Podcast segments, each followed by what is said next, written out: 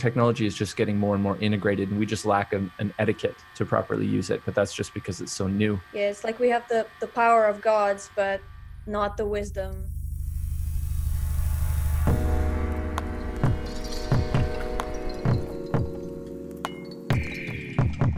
Hello, everyone, and welcome to the Feedback Loop, where we keep you up to date on the latest technological trends and how they're impacting the transformation of consciousness and culture from the individual to society at large.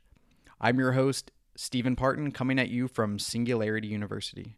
This week we have Mike Gilliland and Euvie Ivanova, two absolutely wonderful human beings that you may know from their very well renowned podcast, The Future Thinkers, where they discuss many topics that echo our focus here on the Feedback Loop.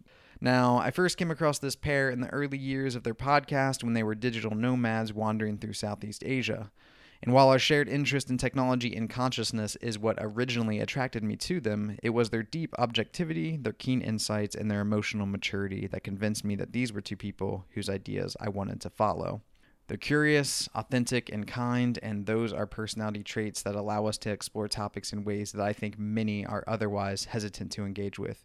For us and for this episode, that meant delving into the rough waters of tribalism and echo chambers, into consciousness hacking and sovereignty, into ways you can challenge your mental frameworks, the ways you can push through fear, and how you can create a better relationship with your technology. I felt lucky for the opportunity to pick their brains and see where they've arrived at this stage in their personal evolution, so I hope you'll enjoy the clarity of thought they bring to these often muddy topics. I also just want to take a quick moment to say thank you to all of you who are sending in your feedback and your recommendations for guests. It's truly wonderful to have this opportunity to build something with all of you passionate individuals. So, as always, if you're enjoying this podcast and you want to keep hearing content from us, please give us a rating, share us on your social media, or just send us a message with your feedback and recommendations to singularityradio at su.org. Alrighty, then I think that's enough from me, so let's go ahead and get to it. Everyone, please welcome the future thinkers, Mike Gilliland and Euvie Ivanova.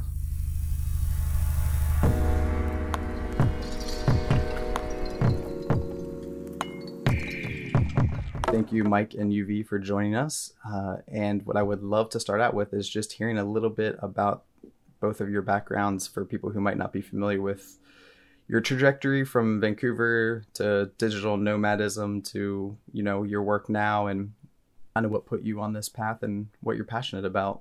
Sure. You want to take it or me?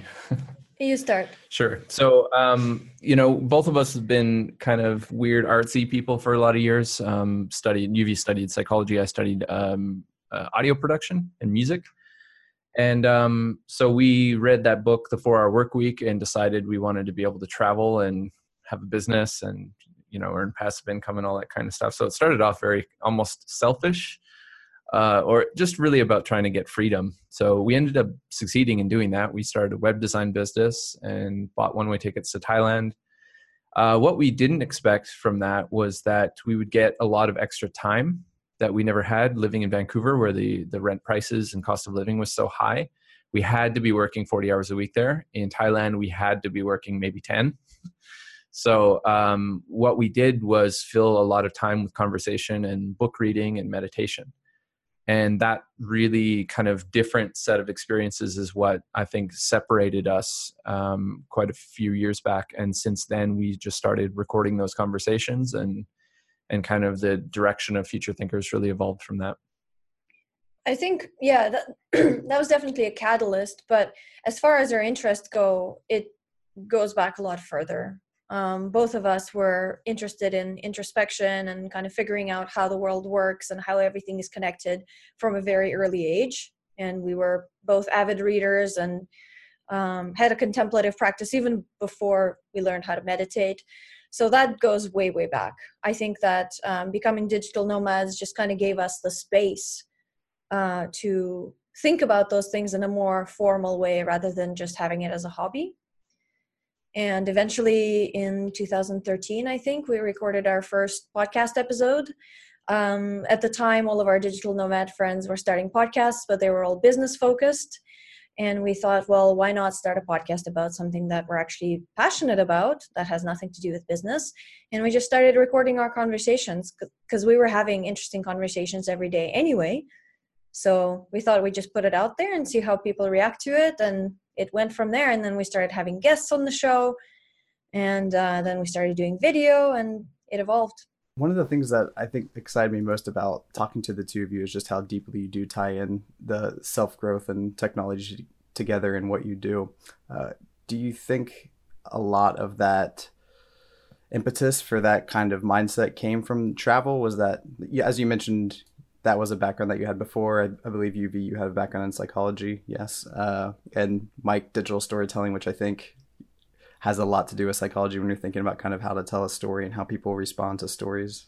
How did that, I guess, shift for the two of you as you realized you could use technology to kind of liberate yourself and start gaining this extra time to, I guess, self actualize? Well, I was always very technical. Um, it it didn't really go. There wasn't this big transformational process. Like I was, you know, taking apart computers when I was a little kid. So the technical aspect just is something I've always been into um, just figuring out that I could, you know, meet people online, have a business online, uh, you know, completely be interacting with my team and my clients online. That was really the the thing that was a step in, uh, uh in towards freedom and in changing our lives. Yeah, for me, I just um, started becoming interested in the internet um, as soon as I could get my hands on it. Like when I, I grew up in Russia and we didn't have internet in my town. So every time I went to my dad's work, I would hijack the computer and would just go in the internet for that half hour and look at websites and go to go into chat groups and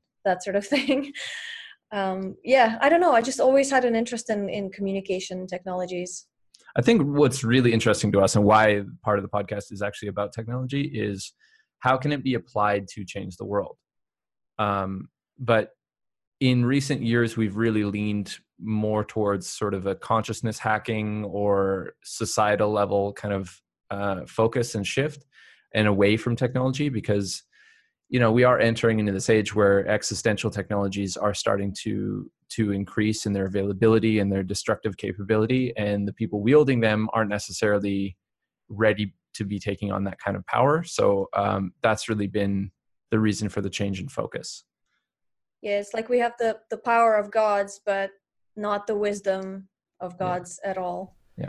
Yeah it seems that's one of the more common problems these days is that we're leveling up our technology without leveling up our humanity so much so we're kind of imbuing into technology this more maybe immature mindset in a lot of ways. Um, one thing that interests me about that, I guess, is your take on the trajectory that that is going. So, you know, the fact that you guys were able to do this digital nomad lifestyle is something that obviously requires the digital side of things. You know, technology kind of liberated you guys to do this in a way that probably would have been inconceivable 20 years ago for a lot of people um, to kind of keep this community and still be so nomadic uh, and cultivate you know community like future thinkers. So do you do you see an end game where where this is going? Do you think this is uh, do you think this is a kind of lifestyle that's going to become more of a norm for a lot of people? Is going to be good for people's consciousness? Does it give us too much freedom? Does it you know where, where does this go in your minds? I think it just enables connection globally. One thing it does do is create echo chambers. So that that's a bit of a dangerous thing. You kind of surround yourself with people who share the same ideas, and when you do that online, it's really easy to do. But for us, um, you know, there we've had guests on the show before that that really didn't like the idea of only connecting online and and um, you know the one Douglas Rushkoff was saying how much he misses being able to see the whites of each other's eyes and how you how difficult it is to connect over you know video chat and this kind of thing. And i i actually really disagree with that. We've had amazing connections amazing group calls. Um, you know a lot of our social group has been built just through digital. And i mean we in our group uh, we have got a group call that we do every thursday and people have cried. Um, people have been like meditating together uh, going through really difficult uh, sort of traumatic experiences and kind of sharing that with a group and trying to get help for it. There's all kinds of subject matter that gets discussed, and no one feels limited by the medium. So I think that's quite. Uh, I don't know. I think technology is just getting more and more integrated, and we just lack an, an etiquette to properly use it. But that's just because it's so new. We're, we're sort of in the adolescent phase of using technology. Yeah, and I think that the new generations who are born into it will probably figure out how to use it a lot more wisely because you know in our generation we grew up without technology and then got it at some point. And so it was always kind of this awkward phase of using it but maybe for people in the future uh, it won't be so difficult and they'll just figure out intuitively. You mentioned something i really like there which is kind of the echo chamber uh, aspect of this one of the things i noticed listening to a lot of your podcast and, and hearing the two of you talk is that you're really interested in the ideas of scripts and narratives kind of probably more than anything how to get away from scripts and narratives that kind of pigeonhole us into certain standardized lifestyles.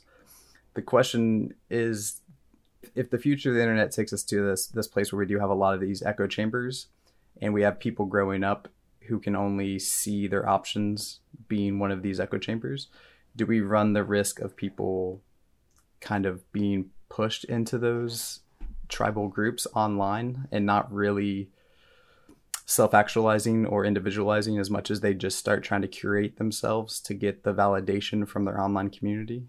It's already well, happening. yeah. Yeah. Tri- but i think tribalism is something that um, is being talked about a lot right now. Uh, we talked about about it on our podcast. We've got a course that directly addresses a lot of issues to do with tribalism. Um, I think the fact that it's kind of moving towards the spotlight is a good sign. Um, people recognize that these meme tribes, these groups of people uh, with kind of one ideology, um, it's it doesn't lead us anywhere to collectivism or making group decisions for the benefit of the world. It kind of separates us and, and pushes us into the corners of the world. And I think that um, just the fact that it's becoming easier to see that and more often part of the conversation, I think it will start to reverse the trend for that will reverse over time. As I don't think it'll get worse. As far as tribalism itself, um, it gets a bad name but I think it's because of how it has manifested itself, uh, especially in the technological age. But we are tribal apes. There's nothing we can do about that. We can't transcend that. We can't evolve out of that anytime soon. So instead of trying to demonize tribalism as something horrible that we have to wipe off the face of the earth, I think we need to integrate it. We need to accept it. And this is something that we talk about quite a lot in this course integrating our shadow like all the different aspects of being human that we really love to pretend that don't exist anything unsavory. We we shouldn't be repressing them because that causes more problems. We should be integrating them. We should be realizing that yes it's in us. So now with that knowledge how do we operate from that? And how do we create systems that don't pretend those things don't exist or punish them because that's just a part of being human do you think we can use technology as a mirror to kind of accelerate that process? Uh, I think technology gets a bad rap for for kind of dehumanizing us, but I think it does its job best when it's just out of the way, when it's just in the background. And so that that's as much as I think technology is a pain in the ass right now um, for when it interrupts us, when it's clump clunky, when it hijacks our attention. Um, but when it's used as a background tool to kind of aid being human, um, yeah, then I would say it's it's a lot more functional. So there are a lot of things that we need to do as individuals and as society to actually improve how we um, act and and be in the world. And technology can potentially help that, like you know meditation apps, for example. Um, but a lot of the work is just offline work. So yeah, I don't. I, I'm not a huge proponent of technology helping us uh, in a global shift it's just a tool it just reflects whatever we are yeah i think ultimately that decision and that discipline and that will has to be inter- internal um, to to discover what you are to investigate to integrate all of that stuff to you know develop the attentional tools that you can only develop through meditation. And i think their their technology can be used to assist but not to do the job. And that's where people really get confused. In the state that it's in now it's i find it to be more of a problem than help. Like we're we're now trying to establish a rule in our house of no screens after nine o'clock. Shut the wi-fi off you know and that's really difficult right? Uh, but it's it's because the work that needs to be done like the meditation or real human conversations or just that connecting kind of thing is so difficult to do when uh, when the screens are on So yeah, I think it's easy to get caught in the process of maybe researching and trying to learn and not actually taking those lessons and implementing them. I know for me, it's like it's really easy to just get addicted to reading too many Wikipedia pages or books or things about what I want to do and then not actually doing those things because I'm so excited to keep learning about it. So I, I feel that that's a problem for sure. Uh, that's huge, actually. We really noticed that for um, we we just released our first two courses, and uh, the first group just finished, and um, that was one of the biggest problems that we noticed that people just want to learn something intellectually, but when it comes to applying it, it's very difficult and there's always some sort of internal resistance to them actually getting into the habit of doing something every day like meditating or introspection or whatever. Have you found any practices to help people break down those walls so far? I know for me personally one of the ways i've been trying to challenge that is changing my surroundings trying to acknowledge you know that as you said I, i'm ultimately an ape and that i'm going to respond to the stimulus in my environment. And so i've tried to make sure that my environment kind of pushes me in directions that i want to go um, but with doing your course online, how do you kind of help people push through that when you can't really be there to hold their hands through it? Group support. Yeah, when people feel like they're part of a group, um, they start feeling accountable because they know that you know every week they're going to meet others on the call or even if they're just in chat um, that other people are doing the same work so they feel like they can't let others down and that helps you know that's where tribalism is useful. Yeah it's interesting the oxy about oxytocin being the cuddle hormone and making you bond with people but it's also what pushes us apart and makes us you know be more xenophobic. So i like that idea of tribalism for good rather than for you know evil. Would you guys like to talk more about that course? I'd love to hear more about why this course is something that you feel it's time to put out into the world and kind of what your intentions are with with doing this course. I think it's the course on personal evolution. Yes. Yeah, we um, actually it kind of came about because people have been suggesting us to us to do courses, and we we brainstormed uh, what would be the best kind of direction to go because we've studied and tried so many different things throughout the years, and um, we actually just polled our audience and gave them a couple of options of areas that they'd like to learn about and then identified one that seemed to have gravity and then designed a course around that. Um, but actually the course ended up being a lot more deep um, than just the original topic that we selected because well a lot of things are connected to each other right? Like once you start going down one rabbit hole then you oh well then we have to address this and this and this and this and uh, it ended up being focused around sovereignty and shadow integration. So um, it's basically a parallel of, of the work that we've done um, over the years to to try to gain cognitive sovereignty and and sovereignty in our lives as well, and doing all this introspection and integrating all those kind of animal or unsavory parts of the consciousness. Um, and the reason why we think that this particular course needs to be out there is because I think that kind of internal work comes first. None of the solutions that are out there. Uh, okay, let me start that sentence again. So, the reason why a lot of the solutions that are out there right now or that are being proposed are not working is because they're not in line with our nature.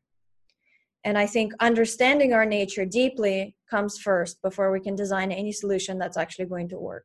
Yeah, you touched on something there, which is one of perhaps my favorite topics in the world, which is shadow work and Jungian psychology in that regard. Um, that gets us into a whole little wormhole that I'm actually going to be happy to go down with you. Um, what I would love to hear a little bit is maybe how you feel the shadow is being affected by technology right now, by modern society, and, and, and maybe you could even explain a little bit about the shadow for people who aren't familiar with it and, and just kind of maybe how you approach it in terms of helping people integrate it and accepting maybe the darker parts of themselves so that they can be integrated into a more whole person. The shadow is basically whatever you're afraid to look at. So it could be, you know, repressed trauma. It could be um, emotions that you don't want to let out. For men, a lot of the time it's aggression and anger. Um, I myself felt, have felt that before. Anytime anyone's ever asked me to kind of look at that, I'm like, no, it's too explosive. We're not looking at that. I'm looking at something else, like you know, eye bleach on YouTube or something. Um, but actually uh, diving deep and kind of leaning into those difficult emotions and and doing a meditation practice where you actually sit there and focus on on really difficult emotions uh, sort of visualize traumatic events that could happen in the future or that have have happened in the past um, something comes with that which is acceptance and an ability to deal to stretch your ability to deal with difficult things in the future. So you become more resilient by doing this kind of uh, deep emotional meditation practice. Um, and what Euvie said about integration is very important as well. There are evolved reasons for the the ways for for the things that we do that we consider socially evil. There are evolved reasons for psychopaths to exist within a tribe uh, there are evolved reasons for people to be violent or aggressive. Um, a lot of these different things that are kind of shunned in in this new age. Um, how could you say almost social justice warrior culture that we find ourselves in, where male aggression is really kind of frowned upon, and so that's the shadow side. As far as the sovereignty side, this is another aspect that where Euvie and I reflect on this all the time. We get into these very meta conversations. If we get into a dis- disagreement with one another about some topic, we always kind of abstract a level up and ask ourselves, how do we get here? What is the what is the path that led us here? Uh, where are we misunderstanding each other? And there's sovereignty can be divided into three areas. Uh, perception. So, what senses am I taking in from you, your body language, whatever, the words that you're saying? How does that those words and those sentence fit into an internal framework called sense making? How wh- how do i make sense of what you're saying? Am i applying it against past memories or past traumas or am i listening to it with a clear head and trying to pick apart just logically what it is that you you intend to say? Am i occupying your position um, trying to understand why you would say something? And then the last one is agency which is simply what what do you decide to do about the situation or not do. Yeah. It also has to do with regulating your own reactions and emotions and taking responsibility for your actions instead of just acting unconsciously. You found a challenge with pushing people into, you know, taking ownership of their own sovereignty and going into the shadow realm and, and doing that work. Has that been particularly difficult just because we're we're kind of living in this time period right now where I think we we tend to shy away from conflict and, and from challenges and you know novelty actually scares us more than lifts us up and inspires us. Yeah that's totally true and one of the worst things that i, I keep hearing over and over again is this like sort of uh, follow your heart love spiritual movement like it's really in a lot of ways it just avoids any difficult emotions. And then so you just kind of box yourself into this corner of like i'm supposed to feel good i'm supposed to feel good and you, you never actually do because that's not the full expression of being human so people don't realize that there's a lot that goes along with being human and if you avoid that if you just try and be operate from the heart and be love and light and all of this stuff you actually are just kind of uh repressing. And then all that stuff ends up coming out in really ugly ways. Yeah. Yeah like fully, yeah. when you see these kinds of love and light types um and then they're just you know? Do one thing to piss them off. Figure out what pisses them off the most and watch a, a bomb go off. And it shouldn't be like that you know? Mm-hmm. people who have dealt with stress or dealt with very difficult conflicting sort conflict sort of states maybe from family um, end up being the calmest kind of people in a disagreement or a, a fight. Yeah you're getting a lot of uh, shadow projection as they say there yeah. Yeah. Shadow projection actually interesting because there's the the one side of it is where you're repressing all the things that you perceive as negative but then there's the other side of it where you end up repressing a lot of positive things as well because it just all gets thrown into the same bucket and a lot of these emotions are linked like we're a, a human is a complex system of a lot of different things and when you when you don't allow yourself to express emotions fully you end up not being able to express other emotions. Like you know if you can never allow yourself to feel rage then you just end up being lethargic. Like you never feel truly energized or joyous. Yeah. These things are all linked you know? It's like because a lot of the time the way that we label emotions in our mind is really cultural. And if you go go actually and study different cultures you'll realize that they label or understand emotions very differently so um, i found this framework really useful actually. It's just basically just four four kind of uh, it's a four mm, how would you say it? Uh, four point emotional compass. So uh, are you physiologically aroused or are you physiologically depressed? So like high energy or low energy and then positive or negative. So for example if you're enraged it's high energy and, and negative. Active and passive. That's yeah right. active yeah. and passive yeah or if you're depressed then you're low energy and negative. Yeah and passive. Yeah. Yeah. So um yeah and it's just the same thing. Like if if you repress rage then you won't be able to feel other active emotions like joy or excitement or creativity. How, how do you how do you pull against that when we get congratulated online for kind of projecting our shadows into the shadow realm and maybe having that actually be like our digital second self that we use to interface with the world. By that I mean you you want that validation and that sense of like belonging, but if you do something that is kind of a part of your self actualization. Like Joseph Campbell's big thing is if you go into the, if you want to self actualize, you have to go into the dark forest of the unknown alone. And it's going to be terrible because you have to be alone. You have to accept the fact that you're going to be in one of the worst states a human can be in, which is like feeling like there's nobody there in the world to support you. How do you do that in a, in a world where you can actually see how alone you are by the number of likes and friends and all of this stuff that is eternalized in this digital medium that you can't really get away from.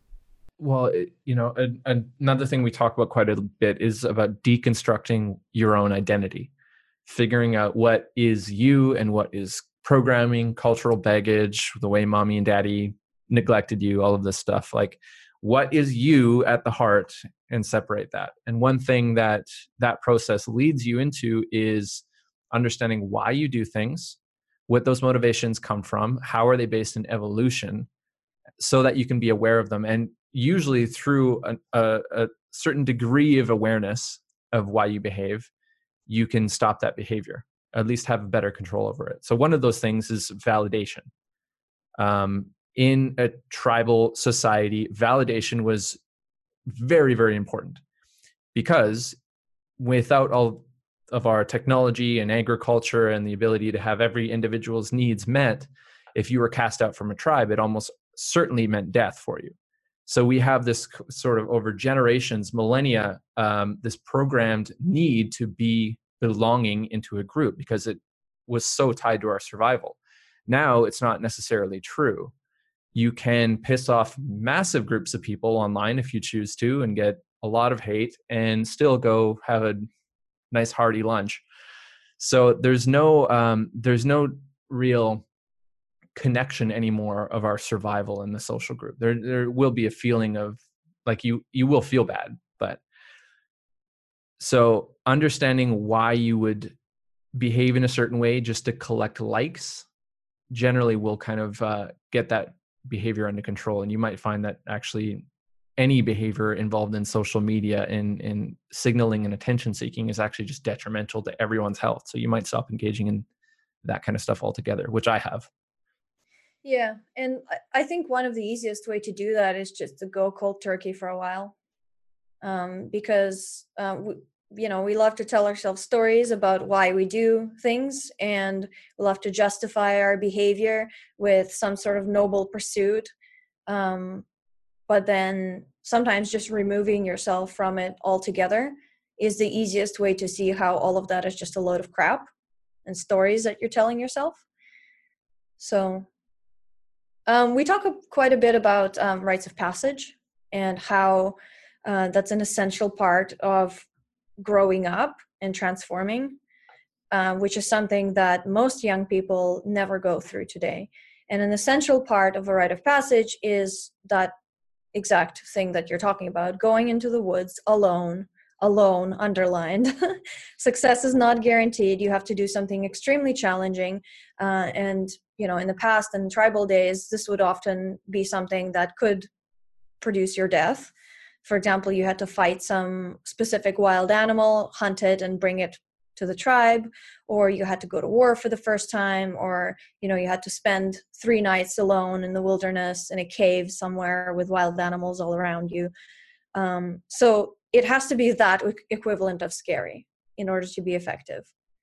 And yeah just being completely isolated from that social validation definitely does the trick.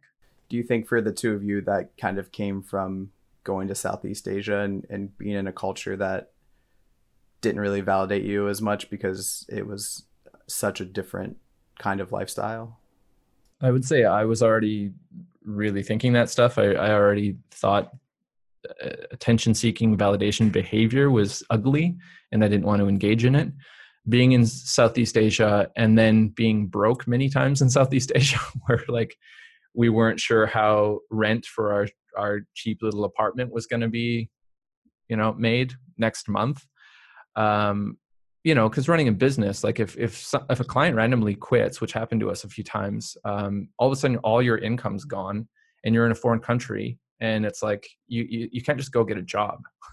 you have to make the business work so that kind of that fear and pressure has happened many times in southeast asia and i think that was definitely helpful to be able to be resilient and deal with stress yeah for me um, being separated from a culture that validated me in very specific ways was extremely useful because um, although i wasn't subscribing to kind of the mainstream ideas of what i was supposed to be doing because i was this weird artsy person but um, you know being nonconformist is its own form of conformity um, which became very evident to me after leaving that subculture and going to Southeast Asia, where none of that stuff was rewarded whatsoever.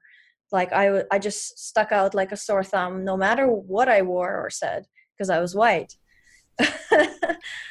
so yeah, it was very helpful. Do you think there's ways for people to kind of tap into that, who maybe don't have the money to travel to a new culture, kind of have that? You know, somebody once told me, and I thought it was quite brilliant. The only way to unravel is to trip or to travel. The idea, obviously, being that you have to have some kind of. I love. Yeah, that. right. Yes, that was from a vagabond yeah. uh, on one of my travels. Not uh, unsurprisingly, but it would that that notion kind of for, for, a lot of people that access to psychedelics or access to a uh, you know trip to another country is not something they really feel comfortable with or maybe can afford or really even know how to go about doing so for people who maybe lack that, do you, what kind of you know guidance would you propose? Well, you the idea is you're doing something that scares you or that you're afraid of, and most people are afraid of being out of control, especially when it comes to their minds. So I, anyone I've talked to about psychedelics who doesn't um, have any experience with it, that's exactly the same thing every time that they say. Uh, I don't want to lose control. I don't want to get stuck there um, that's really what you're going for. And I subscribe to the idea that um, one of the best ways to experience psychedelics is what Terence McKenna said: take, you know, six grams of mushrooms in a dark room, close your eyes, and sit there. And if you've ever taken ayahuasca, you know that the shaman, if you're speaking with a shaman and and kind of preparing for the experience, he will lay out several rules for you. Uh, you're not supposed to eat certain things for several weeks before um, you're supposed to have a, an intention before going into it so you're you're basically focusing on and meditating on that intention for several days or weeks and when it comes up to it you you deal with that going straight into the ceremony and that generally flavors the entire experience and sometimes actually whatever you were focused on gets dealt with in like 2 minutes and then the rest of it's just some other thing that you didn't know you needed to deal with. But it's the same kind of approach that I would take into mushrooms so just get, you know, mushrooms are actually, I think they're legal now in Denver, right? This just happened. So th- I, I would be very surprised if that uh, wasn't going to be a trend throughout the US in the next couple of years. So I, I imagine it becomes legal fairly quickly. So um, give it a try. I mean, take take a fairly large dose. Maybe have a trip sitter sit in the in a dark room and have an intention, just like an ayahuasca, uh, what am I afraid of? What do I want to deal with? What do I want to improve about my life? And uh, you will make some progress. Might be terrifying progress, but you'll make progress. Yeah, you don't really ease into things there, do you? You kind of go straight for the the god dose. yeah. And the other the other interesting thing about that actually is once you start facing any type of fear like that, like the psychedelics or like the travel, you start realizing that actually there's not the consequences aren't so bad and the the terror that comes with that you come out of it at some point and then the next set of fears that you want to tackle aren't so bad. And there's actually a path that you can go on where you are tackling these fears as a as a routine. It's like oh there's there's something that i've got to tackle this week. What is that? And you know you might meditate you might take psych- psychedelics there's a number of different ways to deal with it but it actually over time you start finding it easier and easier to do that and things actually it, it, it, becomes harder to find things that you're afraid of. And that's a great state to be in. I mean you can handle anything if you if you struggle to find things that you're afraid of. Yeah it's kind of like exposure therapy. Yeah, yeah for sure. Totally. Yeah um i just wanted to add i think meditation is an excellent tool uh, the problem is that most people don't have the discipline to do it enough to actually get really significant changes. I mean, it, has been proven that if you meditate however many, seven or 10 minutes a day, every day, it still will have a positive effect. But if we're looking for something really transformational, you have to do a lot of meditation. And although I have done psychedelics as well, my most profound changes came from meditation, but I did really a lot, like hours a day for years um, and i understand that not everybody has the time or, or discipline for that but if if applied correctly meditation is definitely uh, you can do a lot with it. Yeah kind of continuing on that um, one of the things i've found really interesting in one of your previous episodes and something that i like to think about a lot is the fact that in a lot of ways what our personal growth is building towards is this kind of more detached uh, kind of rational logical thinking where we're in a lot of ways just less emotional, or at least we don't, you know, latch onto the emotions and ride with them. We can kind of sit back and observe them. In a lot of ways, that's kind of what people think about as artificial intelligence and, and why they fear it. They think, you know, this machine's going to be this cold, calculating thing. And it's interesting to me that, you know, artificial intelligence, psychopaths, and Buddhist monks can all kind of be put in the same category when you look at the highest level like, do you think there? What What do you think about that as a trajectory? There's a lot more. There's a lot more subtlety involved in the differences between all of those groups. So I would say there's there's a degree of of allowing emotions to not affect your behavior in the immediate, but what you do with those emotions and, and how your behavior is affected later on is is completely different for those three groups. The Buddhists would probably choose to do nothing no matter what comes in, psychopaths are always going to be optimizing for their own benefit and artificial intelligence is well no one knows what that's going to do so i won't even comment there. But there there are some similarities from the outside but on the inside there's a completely different process happening. Yeah there's another aspect to it as well because uh, what you said is like in a way it assumes that rationality is linear so there's another concept concept called post rationality or post post rationality even which is non-linear or it combines linear thinking with non-linear thinking right right brain and left brain. Um, and so currently all ai is linear.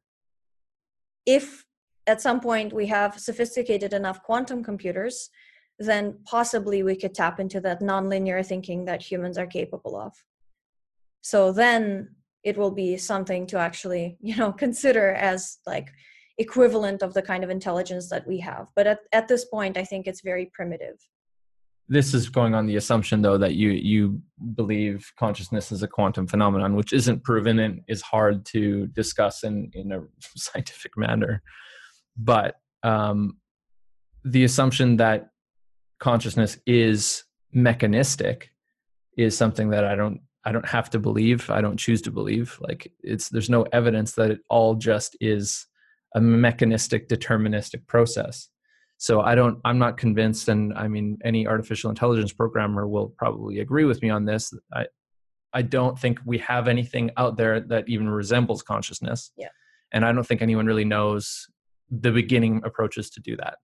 So it's a, it's still a debate whether actual consciousness is ever going to be possible maybe you're right maybe it's some quantum phenomenon who knows but. is that something you guys are excited about do you do you like the idea of the sentient machines? You, are you interested in integrating that technology with the human brain to to maybe help personal evolution? Like if you can have an artificial intelligence that tells you, hey, your cortisol and adrenaline are really high right now, I probably wouldn't call your ex. You know, I probably wouldn't have that conversation that you were thinking about having because you're not in a great state for it right now. Yeah. Um, would I, that be a benefit, or does that kind of get in the way of the ro- romance of it all? I'm I'm a bit more of a transhumanist than Euvie. We always have a joke that one day she's just going to come home and I'm going to have a vat of liquid and feeding tubes going into a into a vat, and I'll be wearing a virtual and uh, virtual reality headset and just give up on life, go into the matrix.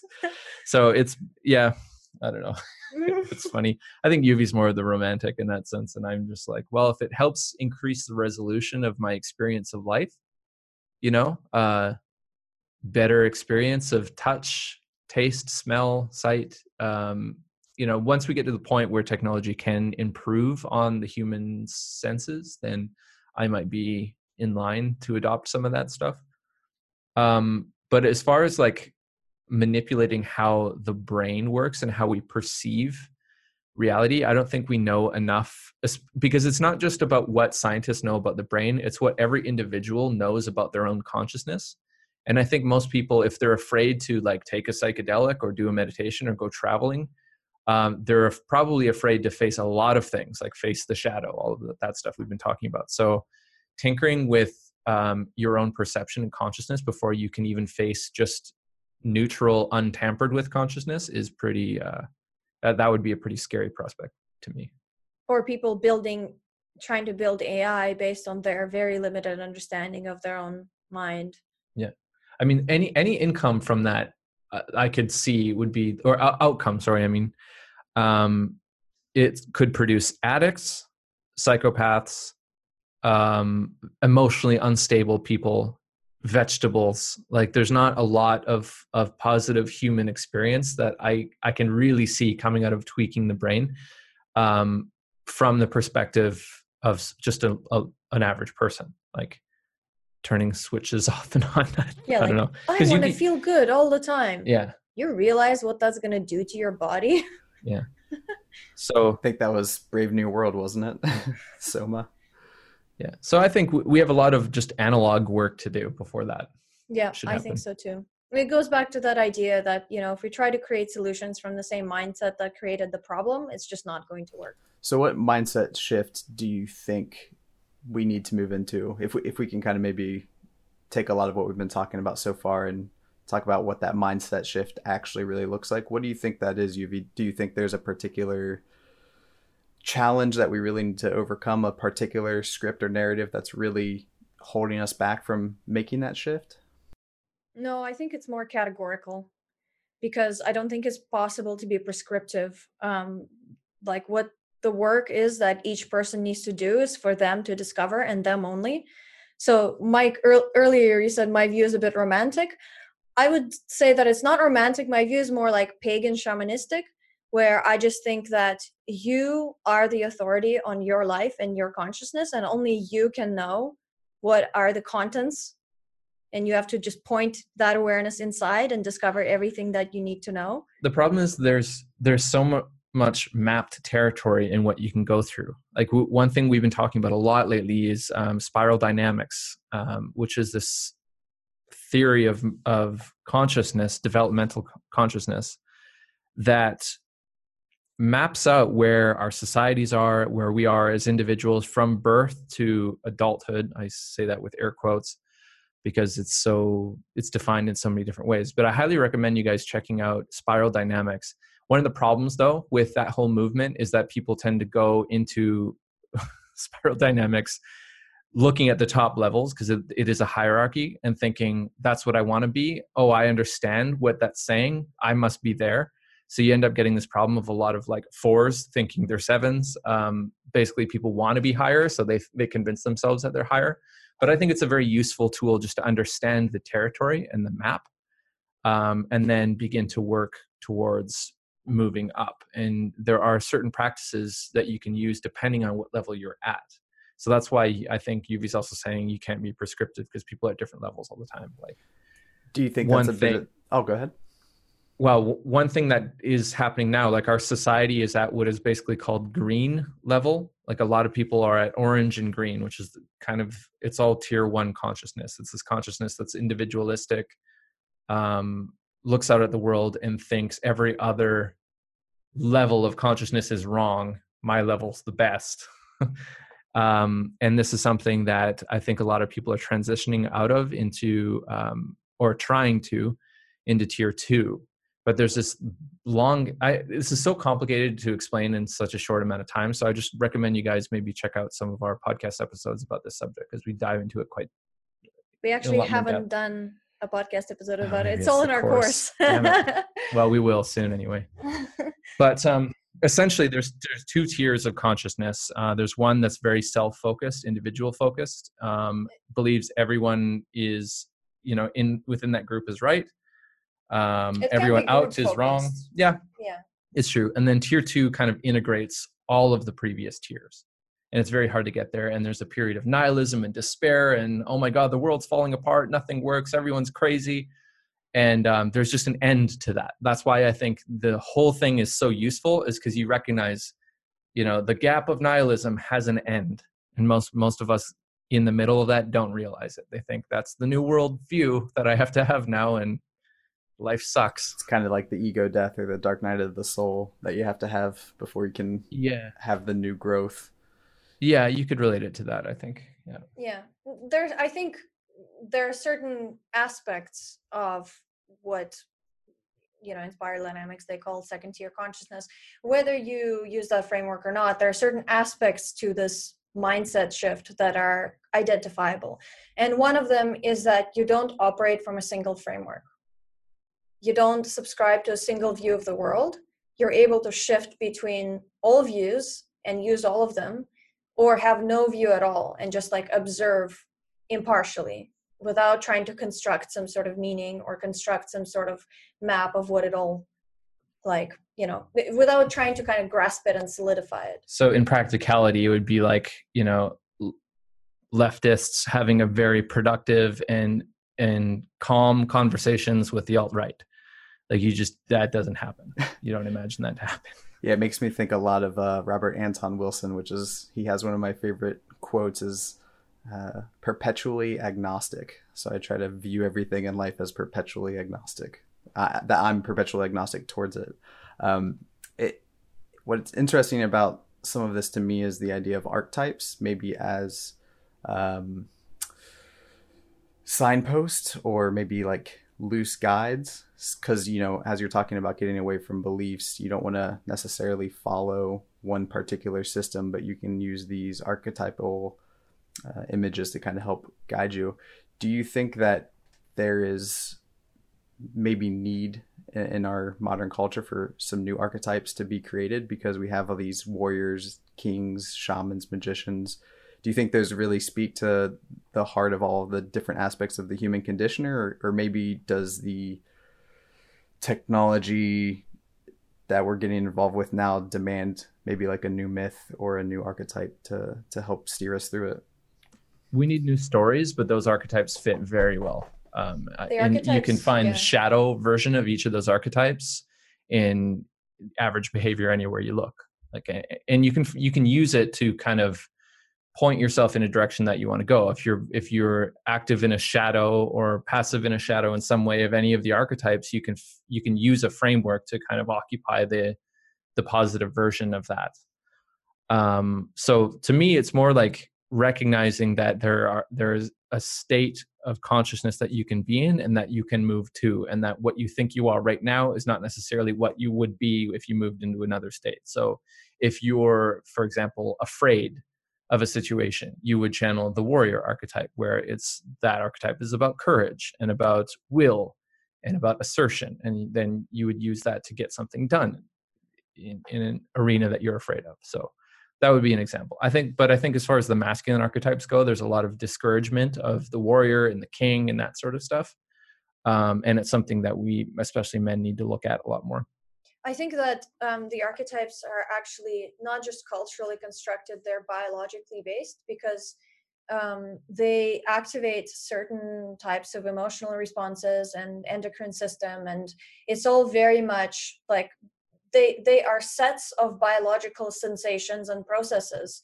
they're not just ideas which i think a lot of misunderstanding is around that that archetypes are just kind of culturally constructed ideas yes they they do have that aspect but they are really biologically based and i i think that archetypes are actually pre-verbal sets of behavior that humans had before we had complex language and ideas.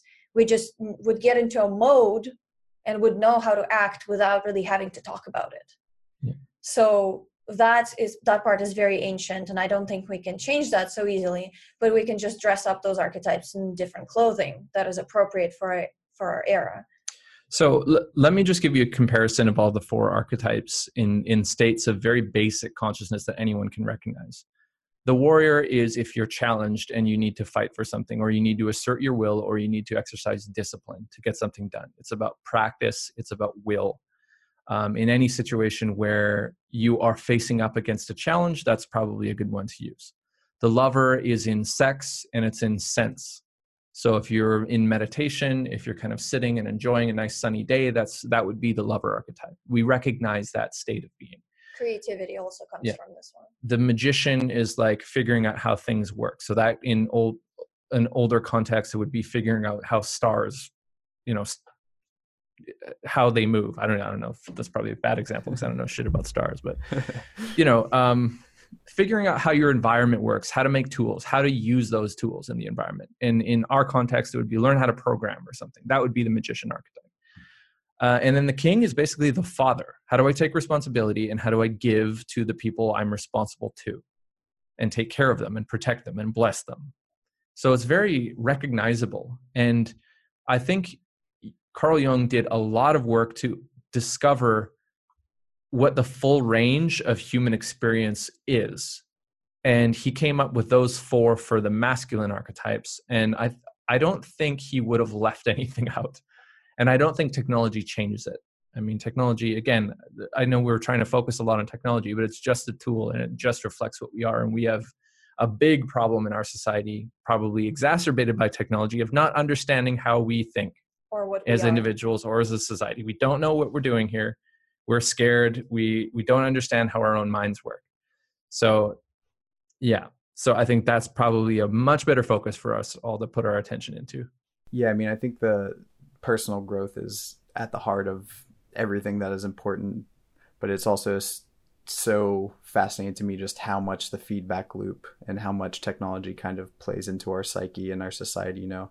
That the narratives trending online is are going to be the ones that you immediately have to reconcile with yourself. Like is that trendy narrative one that i want to be a part of or is that something that i'm going to step away from? Am i going to be one of the people who comments on the latest scandal and gets all worked up about it and spends the whole night talking about the pub? Or am i going to be like reading a book and having a conversation about archetypes and carl jung. You know like it's it's, very hard to escape the just insane influence of technology like Euvie was talking about with our phones and how wired we are into this data gathering device that literally is figuring out how to push our buttons via the advertisements and all the things that we're going to see on the street as we're going about our day-to-day lives and then somehow walk away from that very almost psychologically manipulative culture and paradigm and then step into a space where like okay now i can be me and that's going to be okay so it to me the relationship between the two is is really hard to escape nowadays for a lot of people just because it seems like you can't really exist in modern society without somehow interfacing with technology in a really intense way. I, I, I, I disagree to some extent. I agree to other extents. I just think it requires a lot of discipline to put the phone down and flick off the Wi-Fi. But once you're there, um, there's a lot of work to do. There's a lot of human experience to have. I mean, you can have better hygiene when it comes to technology.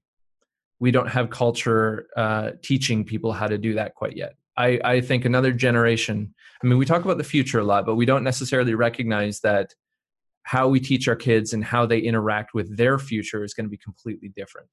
And we were not taught with any kind of culture any lessons any rites of passage about how to deal with technology because we didn't even have it until we were you know midway through our childhood for our generation. So um, we just need to be aware of that when we're raising our children. But i don't think this i don't think it's going to be that companies are in charge of innovation for the rest of human the, the future of humanity. I think it's going to be decentralization of technology is going to increase. Um, I would love to see like a decentralized Facebook that wasn't optimized for attention, but instead optimized for connection. I would love to see a decentralized internet where advertising was something you opted into if you felt like it, uh, where you weren't being forced into a personality profile because it's easier to sell you shit. So um, I think, sorry, I'm not sure if we're allowed to swear a lot on this show. Do your thing. So please. we're all adults here. So, you know what I mean? Like the the the decentralized future is the one I'm excited about because it's where you and me make apps for each other, and we we are not incentivized to screw with each other because we both own those apps. That's that's the future I think is highly likely to occur and exciting. So a lot of these problems that we're facing right now are just because there's a middleman who's very interested in doing things for profit and attention and that sort of stuff. Yeah, maybe that's a a good direction to go to kind of wrap this up. What what is your ideal kind of looking future? I think blockchain represents an idea that I'm really excited about. Decentralization, uh, or let's just say distributed governance is what I'm most interested in, where we all just have more of a say in the way the world works and the way that companies work and we all have ownership and a stake in the future instead of feeling like we're passive that's i think highly likely there's a big movement surrounding and it's being labeled blockchain i think there's it's highly likely to happen blockchain is kind of the the embryonic iteration of whatever that is it's yeah. still very primitive it has a lot of issues it's slow it's ineffective um, but whatever comes down the line you know blockchain 10.0 or whatever, yeah. that will probably be the thing. I think Jeremy Rifkin says that he, he's got quite a, a good grasp over what the future looks like when it when it comes to this, the sharing economy. Um, so I recommend checking out any of his books if you're interested in this stuff specifically. Awesome. Well, we'll leave it there then. But I would love to let you two tell us about a little bit about this course before we sign off. Is it out officially now where people can sign up and check it out? Do you have more courses coming? Um, I can't even imagine anything else we would want to teach. I think it's all in this course. Mm. Maybe in a couple years we might, but this is like 10 years of work condensed and it's really looking out at the world trying to think what what experiences do people need to have in order to be a better functioning cell in the collective consciousness. Uh, so that's really what that whole thing is about. It stretches a lot of different into a lot of different topics and covers a lot of ground. And, and paradoxically, being a good cell in collective consciousness means taking a shit ton of responsibility and having having you be sovereign and awake. So it doesn't mean subverting your sovereignty to some sort of you know collect, collective consciousness because sometimes people think oh crowds you know collective consciousness the wisdom of crowds. That's stupid. No that's not what we're talking about. Yeah it's not like you know yeah the riot kind of consciousness. Yeah so um that's probably I mean, that's that's a lot of work, and I, I think we we have a good idea, and we follow a lot of people who are also thinking the same kind of things. Um, so I think we have a good idea of what what is going to be a functional state of consciousness for the average person in the future, um, what at least what tools they can use. So if anyone's interested, they can check that out at courses.futurethinkers.org. Yeah, and currently we have uh, two parts to the course. The first one's about sovereignty. The second one's about shadow work and uh, we're going to be continuously updating the courses and making them better. Awesome, Mike Euvie, thank you so much for being uh, great mentors and uh, guides and having this nice broad conversation with me. Cool. Thank Thanks for, for having, having us. us.